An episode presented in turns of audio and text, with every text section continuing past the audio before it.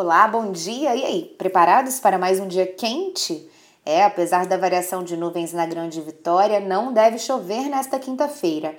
Isso pode acontecer mesmo é no litoral norte, principalmente pela manhã e com fraca intensidade.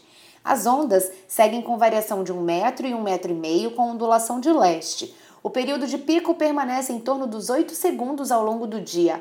O vento nordeste sopra entre 10 e 20 nós, com rajadas de até 30 nós. Para saber mais sobre o tempo, acompanhe a programação da TV Vitória. Até amanhã!